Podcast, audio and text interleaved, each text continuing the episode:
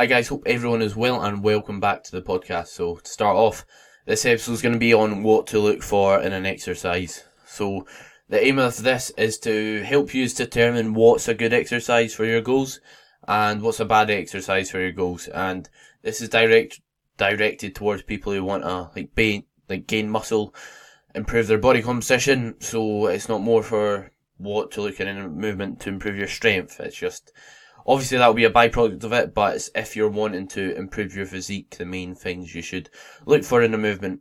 But to start off before that, give a quick update to myself. So, good week training on my part. Due to a few circumstances, had to train at a few different times, which might not sound sound like uh, the extreme for some, but I've just got quite a fixed routine that I like, so it's been a bit of a wee shock to the system, but however, I've had good productive training sessions, uh, and it's just a case of just working around them. And as for everything else, I've felt so fatigued this week, to be honest, towards the end of the week. So I went into like a lower body session and I just felt, I just felt smashed. Like when I got to the compound movements, I just, I, I didn't feel like I had, I had it there to perform well. So when you become fatigued, which is just when you get physical or mentally tired, you don't have the same oomph in the gym for your sets, like the same, you can't generate the same aggression for your sets, and that's what I found. Like I just felt like I couldn't, I couldn't go to a place to perform well, if that makes sense. Like I couldn't get amped up from music, so, uh, yeah, definitely on the higher end of fatigue, which means a deload's probably going to come up soon, which I'll, uh, tell my coach on Monday. That's when my check-ins are. But uh, apart from that, I've still been progressing. I just I was just so draggy during that session and I felt pretty rubbish this morning. So the reason why it's probably a good idea to pull back soon because once you're in that position, you're not going to perform your best. And as a result, you're kind of digging yourself a hole. Whereas I could just have a week where I pull back slightly, still take progressions, but do much less sets or half my sets basically. And then I can get back to full volume the week after and be able to perform well and get that aggression back, get that, uh, just get that ability to like, get amped up for a set and make the most of my training, have more productive sets. And uh, a few other things indicate that I need a deload there, like my digestion. So that's went a wee bit as well throughout the last couple of days. That's something I always find takes place. And I'm just tired. Like I just yawn more throughout the day. Like it's sounds weird, but with being in quite a strict routine, everything being the same in terms of sleep, nutrition, if something changes, I kind of know why, if that makes sense, which is the benefit of being quite consistent. So I know it's not my sleep, I know it's fatigue, and uh, so enough about me. We're gonna get into the podcast. So, what to look for in an exercise? First of all, might seem it might seem quite straightforward, but it's targeting the right muscle. So you want to make sure what exercise you're choosing is targeting the right muscle. And not just targeting the right muscle, you want to make sure that it's gonna be it's gonna bias that muscle the most. So a good example is like when you're deadlifting, you're gonna incorporate your biceps, just pulling on the bar. You're gonna your biceps are gonna be worked very slightly, but it's not like I'm gonna choose a deadlift to build my biceps, there's a lot better exercises. Another example is like, uh, let's say you bench press with a barbell. You will be using your triceps to an extent, but let's say you don't feel it in your triceps after the set, and it doesn't feel like your triceps are tired at all after training them, you don't get any soreness day after, then probably not a good exercise for triceps, although it does work your triceps. So, you want one that biases your muscle as much as possible. So what you want to look for as an exercise is like something that yeah just works the muscle as as much as possible. So like I said there, if a dumbbell press you can get a really large range of motion, your chest feels on fire after a set, it feels like it's been worked a lot and it feels really effective, it's sore the day after, then that might be a good good movement to grow your chest. Whereas if you do a dumbbell chest press, you don't feel it in your chest after the movement, you've not got a pump, you've got no soreness, and uh, you just can't feel it at all. It doesn't feel like you've worked your chest or had an effective exercise for your chest. Then it's probably not a good idea if that makes sense. So yeah, just make sure it's targeting the right muscle. You ideally want to take a movement through a range of motion that's pain free going on to my next point. So you also want to look for an exercise, like I said, that doesn't cause pain. So it doesn't matter how good an exercise is if you're hurting yourself on a weekly basis or if you're causing pain on a weekly basis. It might cause you to be out of training for a decent period. It might cause you not to be able to train. So it's not worth it, especially long term because you've only got like one body, you've only got one set of knees, you've only got one set of elbows, shoulders, etc. So you can't just go go beating yourself up in the gym.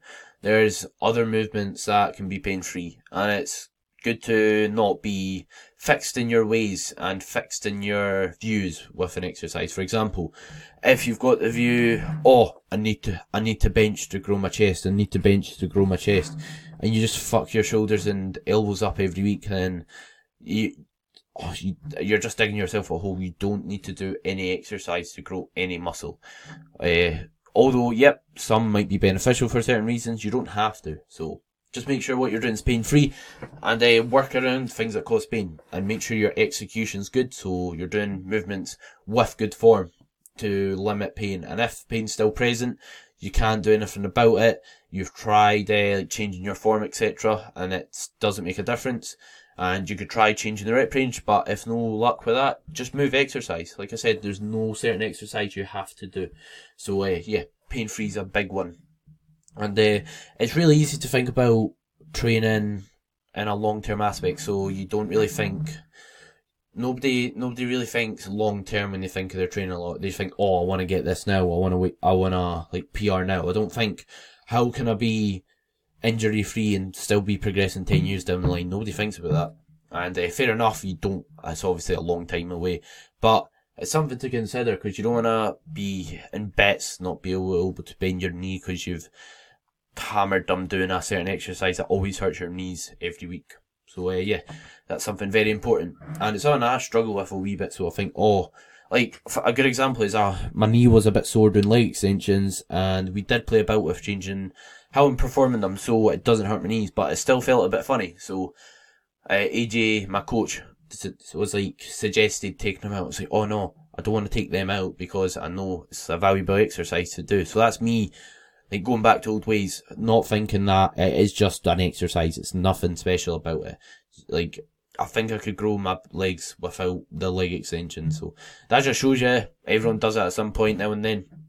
So next up is making sure you're in a stable enough environment. Sorry, I'm just drinking my coffee. So, a stable enough environment. This is when you are in an environment where you don't have to stabilize your body an awful lot. So, a good example like squatting in a Smith machine or squatting with a barbell on a Bosu ball. So, a Bosu, Bosu ball or yoga ball or whatever you want to call it, one of the big, big massive inflatable balls. If you've done a squat on that, you'll probably fall, hurt yourself. I don't know, breaks on or that. Whereas if you're doing a Smith machine, not on a Bosu ball on a flat surface with flat shoes, you're going to be much more stable. The more stable you are, the more force you can produce, which means most, the more weight you can lift. So this is a good example of why you can lift more on a like a leg press instead of like a barbell back squat. So you might be thinking just because you can lift more weight, does that mean I should only leg press and there's no point squatting with a barbell? No, definitely not.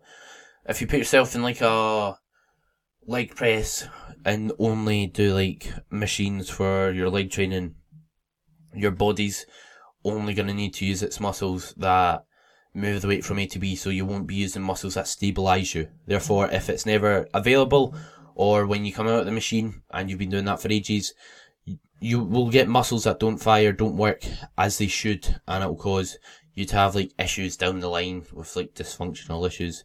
It's not like a huge, huge issue if you like do it for like a small period of time, but I do think it's good having some free weights in your program uh, to some extent. So you should try and get a stable environment. You don't, like I said, it doesn't have to be as stable as as possible, but you don't want to be lacking a lot of balance. So, like I said, you don't want to be squatting on like a Bosu ball or with really, really, really supported spongy shoes, you want to have flat feet and you want to be able to be strong and stable for your movements. So this is a good idea to bear in mind when you're doing your movements. So that's why you should use leg drive when you're doing like a barbell bench press, or this is why you should brace when you're doing an exercise, so taking a big belly breath when you're going down on a squat. So you're more stable, so you can lift more weight. So that's something to consider when selecting your exercises. So, uh, yeah, like I said, a good example is like doing a, this is a great example actually, because obviously I mentioned a Bosu ball, but nobody's probably, nobody's probably gonna try and do that on a, a squat on a Bosu ball unless they're an absolute lunatic. So, a good example is doing like an overhead press with a barbell. So you could do it seated or standing. So standing, doing it standing, you're going to have to balance from obviously your feet to holding the barbell in your hands. So you've got to balance all the way down your body and you've got to use all those muscles. Whereas if you're seated, yes, you're going to have to like stabilize using your shoulders. You're going to have to keep the barbell in the correct place, but you don't have to worry about keeping upright, using your legs, not arching your back because you're supported on a bench if you do it seated. So this is a good reason to do it seated and not standing. And uh, yeah, so just try and consider that on other exercises. A good another good example is like a chest fly. So if you're doing a chest fly without a bench behind you, you'll get to a point where if you're doing a lot of weight, you, like the weight will try and like throw you back and it'll just be awkward. You'll feel unstable maybe and it'll be hard to do the exercise. So going on to that, my next point's room for improvement. So, like I was saying about a chest fly, if you do it standing, not supported at all, if you get really, really, really strong at it, let's say you're lifting your weight, it's going to fling you back. It's going to be really hard to keep in the same spot. So at that point, the limiting factor is going to be your body weight and your ability to stay in the same spot, not your strength. So this is a good example why you may want to sit on a bench in a chest fly or use a chest fly machine and uh, this applies to other exercises. So if your dumbbells only go up to 30 and you're currently bench pressing or dumbbell pressing 30 kilos, then you, uh, yeah, you'll be able to progress it, but only to an extent. So if you're doing like 35 plus reps of it, might be a good idea to do a barbell bench press because you've got more room for improvement.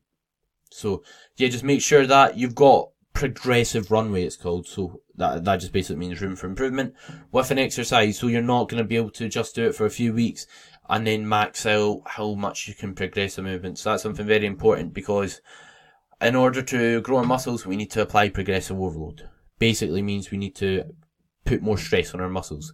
If we're not doing that, we're going to have the same physique. If we are doing that, we're going to grow muscle. So make sure you're always trying to get some room for improvement. So another example is if you've got like cable machines and you're stacking out all the machines, you're stacking out shoulder press, leg extension, you've got to find a way to make it harder. You can't just keep showing up doing 12 reps on it with the same weight and expect your muscles to grow. Yes, it might grow if you do other exercises and progress them, but why not get your bang for your buck from all movements and try and progress it in some fashion? If it's making the tempo longer, or if it's pausing at the top, or if it's doing it single leg, just all these things can help basically give you room to progress movements and make them harder.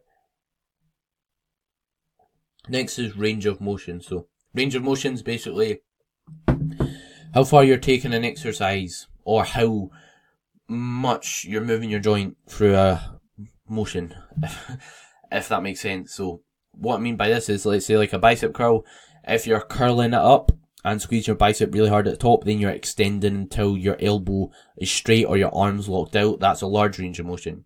If you're only curling it up a quarter of the way, that's a that's not a large range of motion. So the reason why we should try and focus on taking our exercises for a large range of motion, research shows us that if we do, it's more beneficial to muscle growth, basically. So there's a caveat to this. So if the muscle's not under load, doesn't mean you should take it through a large range of motion. So what I mean by this is if the tension's not in the muscle, there's no really any point visiting that range of motion with a few exceptions. So a good example is like a barbell back squat. You don't have to fully lock out your knees and squeeze your quads at the top of a barbell back squat. One, because there's no tension on your quads, and two, because you're probably going to hurt your knees. Same with doing it on a leg press, same with doing it on like a Smith machine split squat, it's just not necessary. So keep the tension on your quads. But on a leg extension, if you can straighten your leg and get and load your quad without the tension dropping off your quad, or the muscle on your front of your leg if you don't know what quad is, then you might as well do it. I don't see why you shouldn't. So a good, a good, re- a good uh, rule of thumb is to take it through as large a range of motion as possible. That's pain free with the tension still in your muscle. So yeah, I see a lot of people, including myself in the past, still do it time to time. Maybe decrease your range of motion to lift more weight, and especially on things like the leg press or squatting. And yes, you might be lifting more, but are you going to grow your muscle as much? Probably not. And long term, it will just set you back. The more load you lift, the more you'll probably have aches and pains in your joints because the more stress you're placing through your joints. So, next up, what to look for in exercise is enjoyment. So, enjoyment, something that's very, very important. So you might be thinking, why does enjoyment matter? It doesn't, like, if I enjoy an exercise, it's not going to make the difference to my chest growing or not. True, but if enjoyment makes a difference from you going to the gym or skipping your session, or for you trying hard or not putting the effort in, I'd rather see a less effective exercise or a bit of a shittier exercise than someone doing the perfect exercise, the perfect split, but not enjoying it at all, not staying consistent. Because at the end of the day, if you want to make progress, you can't get away with going to the gym, training hard, and you will progress. You won't progress as effectively, but you'll still progress. You aye. So, the main thing you should focus on if you're getting started is just staying consistent. And like I said, if enjoyment makes a difference from staying consistent or not staying consistent, then enjoyment should always come first. So once you have been going to gym consistently and you just like start to really, really enjoy the process, then you could make sure you're doing things more effectively. But you should just prioritize basically enjoying it and showing up every day and uh, putting the effort in. So next is stimulus to fatigue ratio. So this is something it's it's quite complex and it's probably not gonna like be much of an issue if you're a beginner, but I still want to cover it anyway.